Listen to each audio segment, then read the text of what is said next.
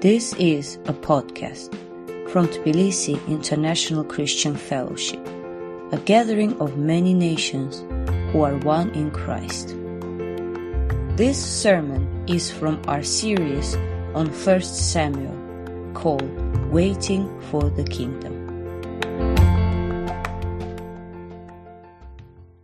Um, so, for those of you who just joined, we've been going through, we just started um, going through this passage in 1 Samuel chapter 20. And to recap that chapter quickly, it's um, continuing the story of David, who is under threat from King Saul.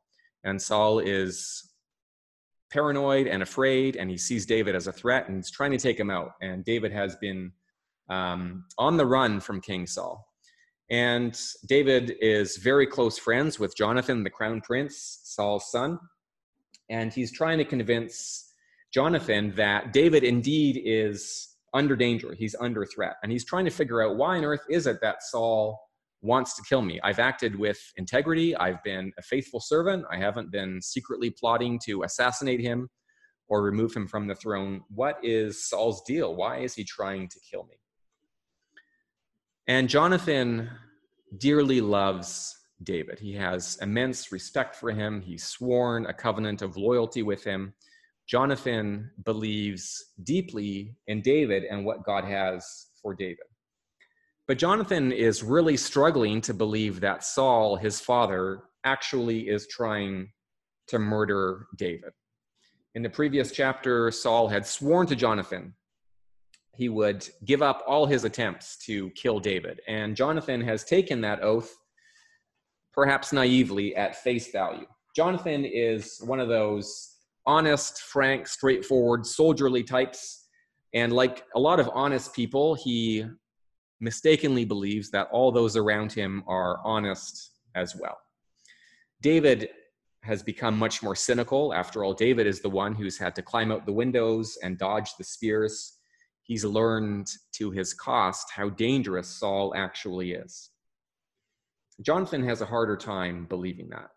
He's always had a close and open relationship with his father. He's been Saul's right hand man and his trusted confidant, and he really can't believe that Saul would hide anything from his eldest son. And really, if you put yourself in Jonathan's place, I imagine you too would really struggle with accepting that your own father is actually an evil person there would be a huge psychological barrier to any of us really believing that about our own father. And even the most evil men in history, um, Nazis and mobsters, have had children who have defended them and believe that deep down, my father was a good guy. And so, this is the awkward fact that David has to convince his friend of. Your father is not a nice guy. He's trying to kill me. And Jonathan doesn't realize that his closeness with his father is actually already over. There's a shadow that has fallen across the intimacy between father and son, and that shadow is Jonathan's friendship with David. And that makes it impossible, not from his end, but from Saul's end, for there to be true uh, openness between the two of them. And now Saul's deep suspicion of David has caused him to hide his true plans from his son. Saul's becoming increasingly isolated.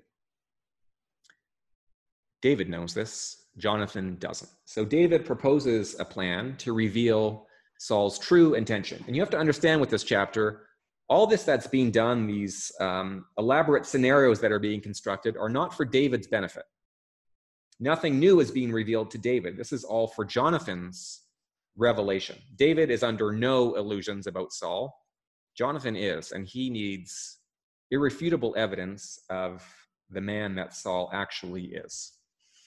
So David suggests that um, he absent himself from the coming feast, the new moon festivities, and hide himself in a field while Jonathan uh, makes an excuse, makes a pretense for David's absence.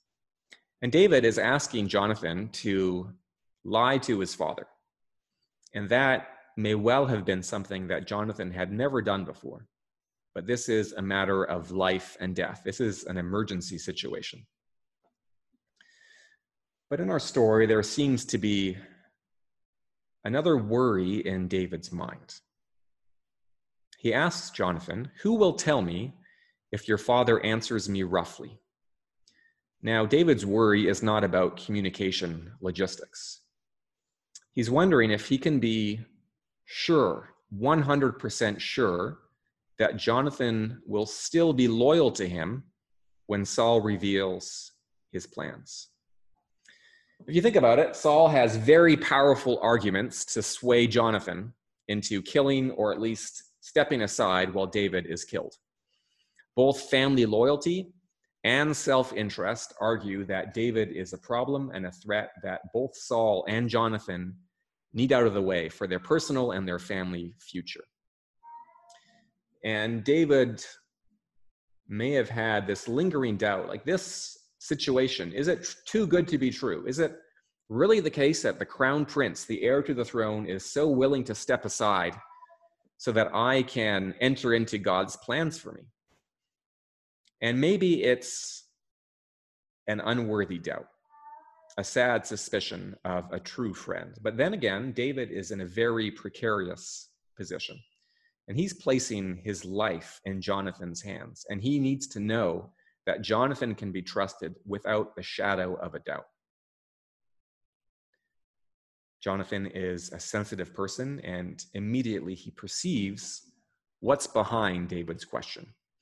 And what he wants to tell David next cannot safely be told within the palace walls. They need to go out into the field, out of the city, into the barren hills to continue this conversation. And there, alone, just the two of them, Jonathan calls forth God as a witness that he will be a faithful friend to David, come what may. And Jonathan even invites a divine curse on his own head. May God destroy me if I deal falsely with you, David, in any way. And then Jonathan reveals why it is that he's doing this unusual thing, why he's casting his lot with David. Jonathan believes that the Lord will be with David just as he has been with Jonathan's father. In other words, Jonathan believes that David is God's chosen king, that David is Saul's true successor, not Jonathan. Jonathan's highest loyalty is it's not to David, but it's to the kingdom of God. And Jonathan, I'm sure, would have willingly served as the king if God had called him. And he would have been a great king too. But somehow, Jonathan has come to the conviction that he's not God's chosen one, David is. And I highly doubt that David volunteered the fact that he'd been secretly anointed. That's the kind of thing that you would keep very close to your chest. But somehow, Jonathan, on his own, I think, had discerned that David is the man after God's own heart. And perhaps that realization came to him the day he saw David bring down Goliath. Perhaps over time, as their friendship developed, Jonathan arrived at this conclusion that the future, God's future, lay with David, not with his own family. And it's interesting in this chapter that Jonathan is more clear eyed about David's future than David himself is. David is anxious, he's afraid, he can hear death only one step behind him. But Jonathan is totally confident that ahead of David is the throne, that somehow God is going to bring David to reign over the people of Israel. There was no doubt in Jonathan's mind. At this moment, the friendship is really going one way. There are no favors that David can offer Jonathan. He's in a completely weak and helpless position. He can only ask for his friend to protect him. But Jonathan is sure that there is going to be a day coming when David can do him some great favors, or at least his, his children some great favors. And so he asked David to swear to him one thing Show me unfailing kindness, like the Lord's kindness, as long as I live, so that I may not be killed, and do not ever cut off your kindness from my family, not even when the Lord has cut off every one of David's enemies from the face of the earth.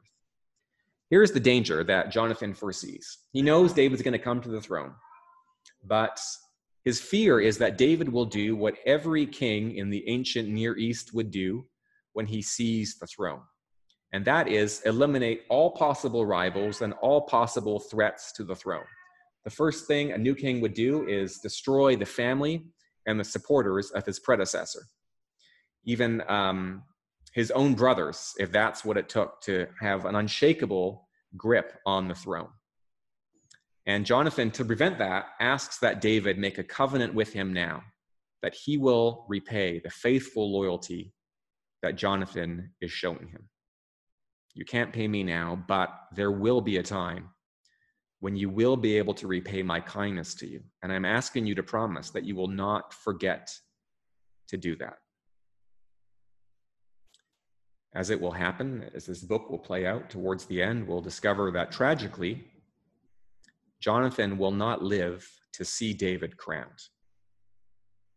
But his son will, his crippled son, Mephibosheth, and David is going to have the opportunity to honor the memory of his loyal friend Jonathan by caring for and supporting his son.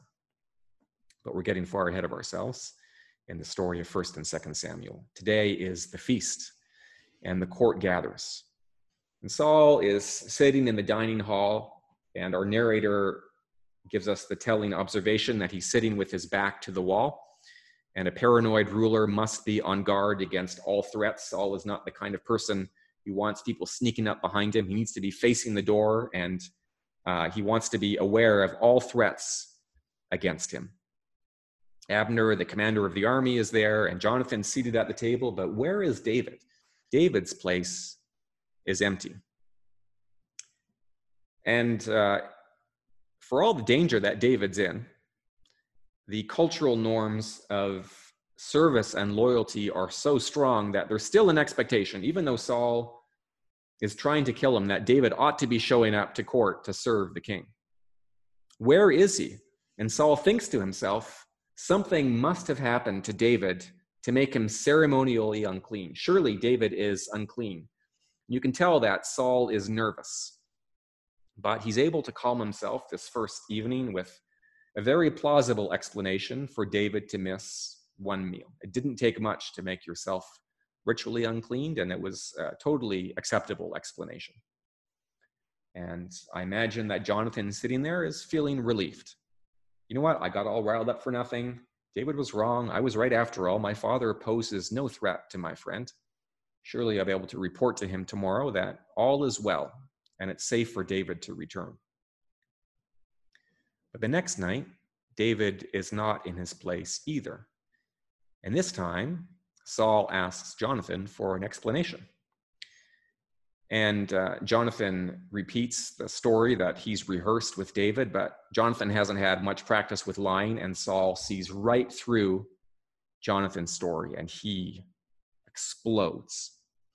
And all the pent up rage of a weak and frightened man is unleashed upon his shocked son. You son of a perverse and rebellious woman, he shouts, how stupid can you be? Don't you realize that your friend David, who's saying all these fine things to you, don't you realize that he's using you, he's manipulating you, he's, he's lying to you so that he can seize the throne and destroy us all? Don't the sacred ties of blood mean anything to you, Jonathan? How can you bring such shame on your family? As long as the son of Jesse lives on this earth, neither you nor your kingdom will be established. Now send someone to bring him to me, for he must die. Saul has long ago come to the same conclusion about David's future as his son has perhaps even before Jonathan realized, because sometimes fear discerns God's future sooner than faith does. And for a long time, Saul has been fighting a desperate rearguard action to prevent this happening. At all costs, the kingdom must be preserved. His house must remain on the throne. And in his mind, I think Saul was doing this not just for himself, but for Jonathan. He wanted to secure the throne for his son after him. That's what he wanted more than anything else. And now, to Saul's total dismay, this very son he's been doing all this for is betraying him. And Saul sits there shaking with anger. And when Jonathan interrupts to defend David, why should he be put to death? What has he done? Saul loses all control. The red mist descends before his eyes, and instead of his son's face, he sees David and he hurls his spear across the table to finish him off once and for all. Jonathan leaps back from the table. The scales have fallen from his eyes, and to his horror, he realizes the evil that's been there in his father all along. It's a terrible loss of innocence for Jonathan, unimaginably painful. And Jonathan leaves the room in fierce anger, grieved to the bone at his father's shameful treatment of David. David, David must be warned at once.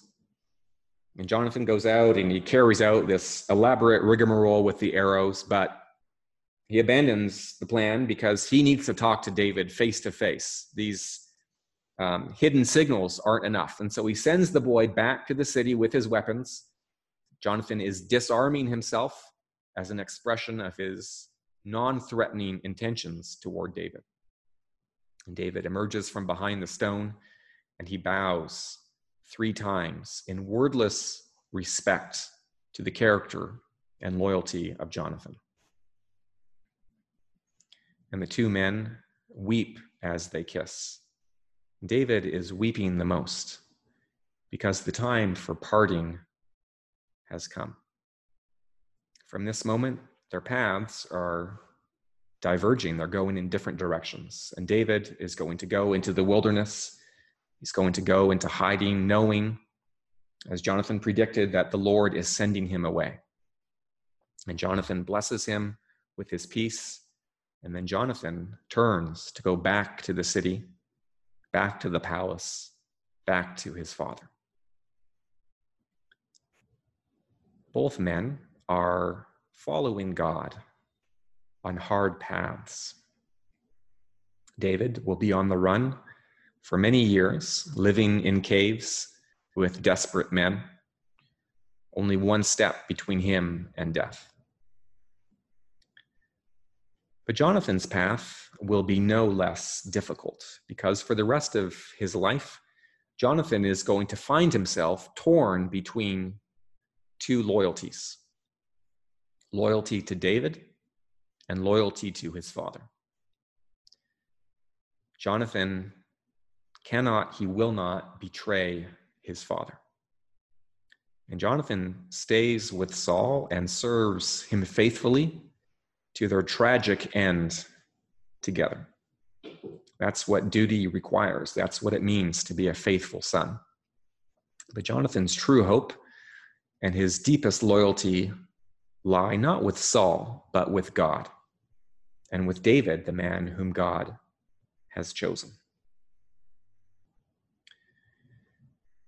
1 Samuel 20 is a story about the painful cost of loyalty to God's chosen king.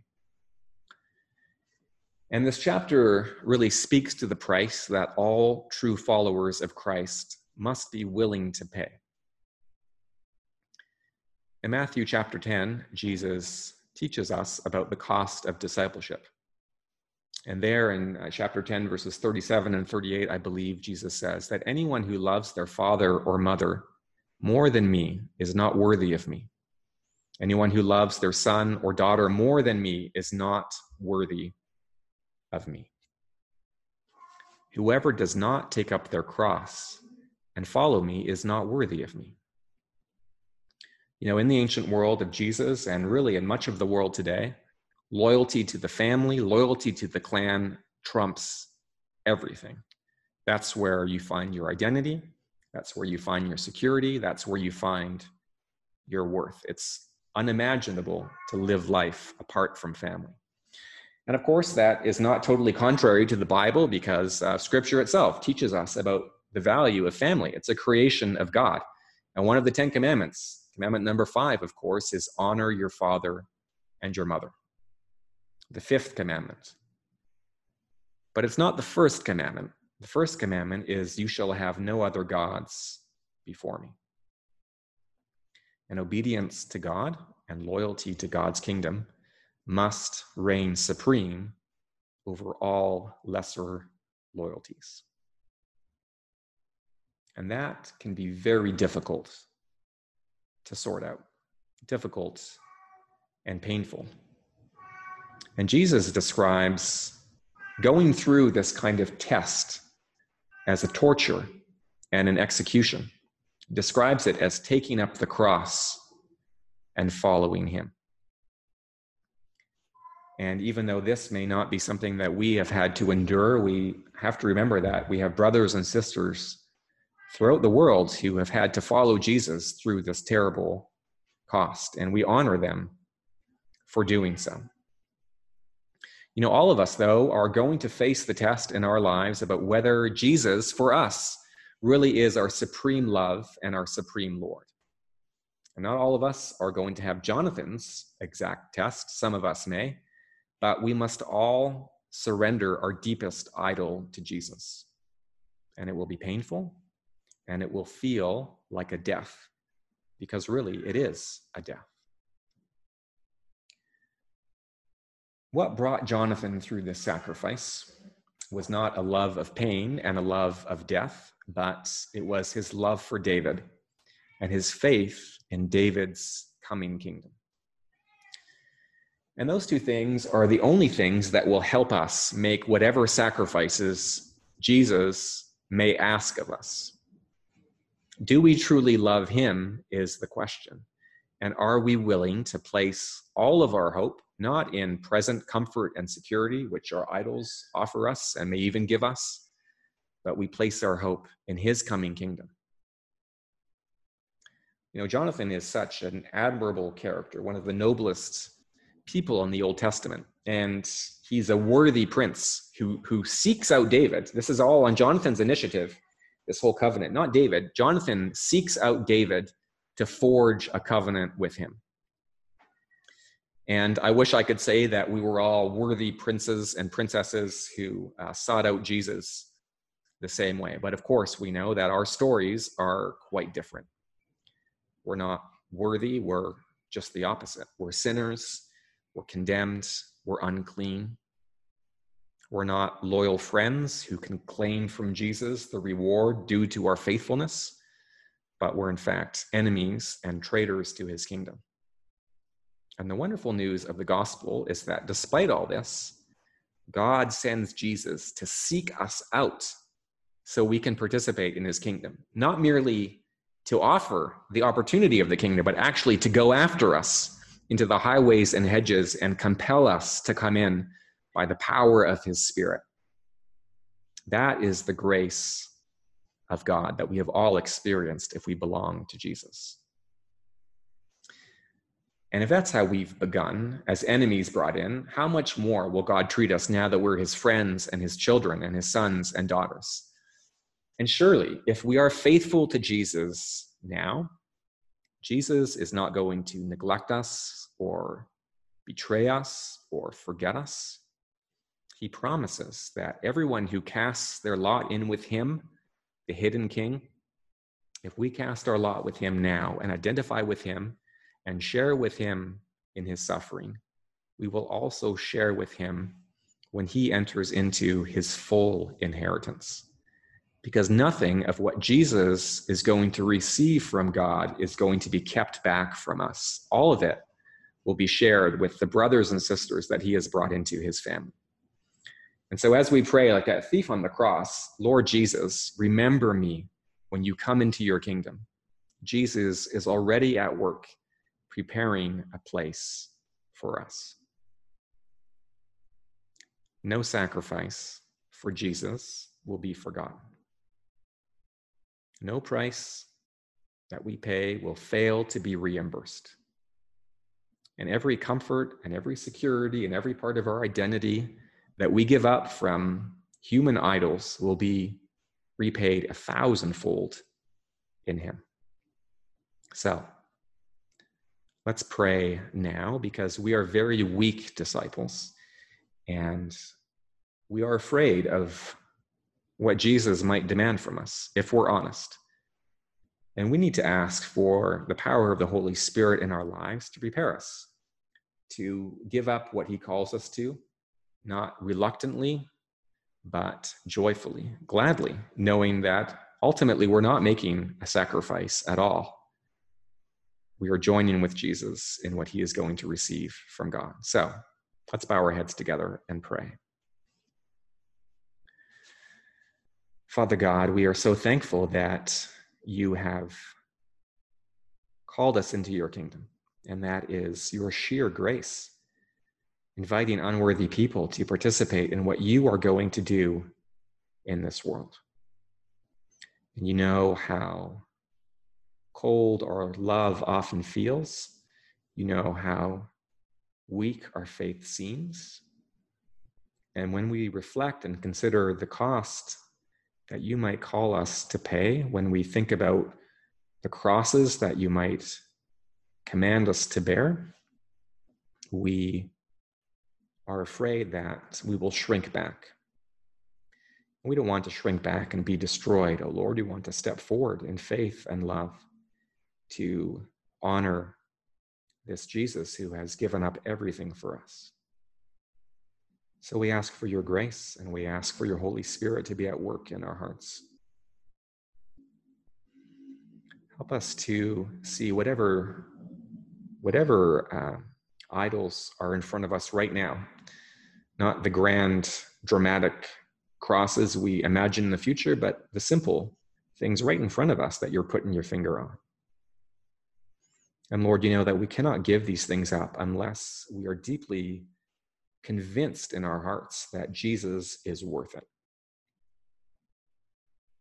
And this love, this supreme love for Jesus, is something that only you can create in our hearts. And so, Father, help us to love your Son as you yourself love him. Open our eyes to his splendor, his worth, and his supremacy, so that our very lives might reflect that to others. In his name we pray. Amen. This podcast was from Tbilisi International Christian Fellowship. Learn more about us online at ticf-georgia.org. Thanks for listening.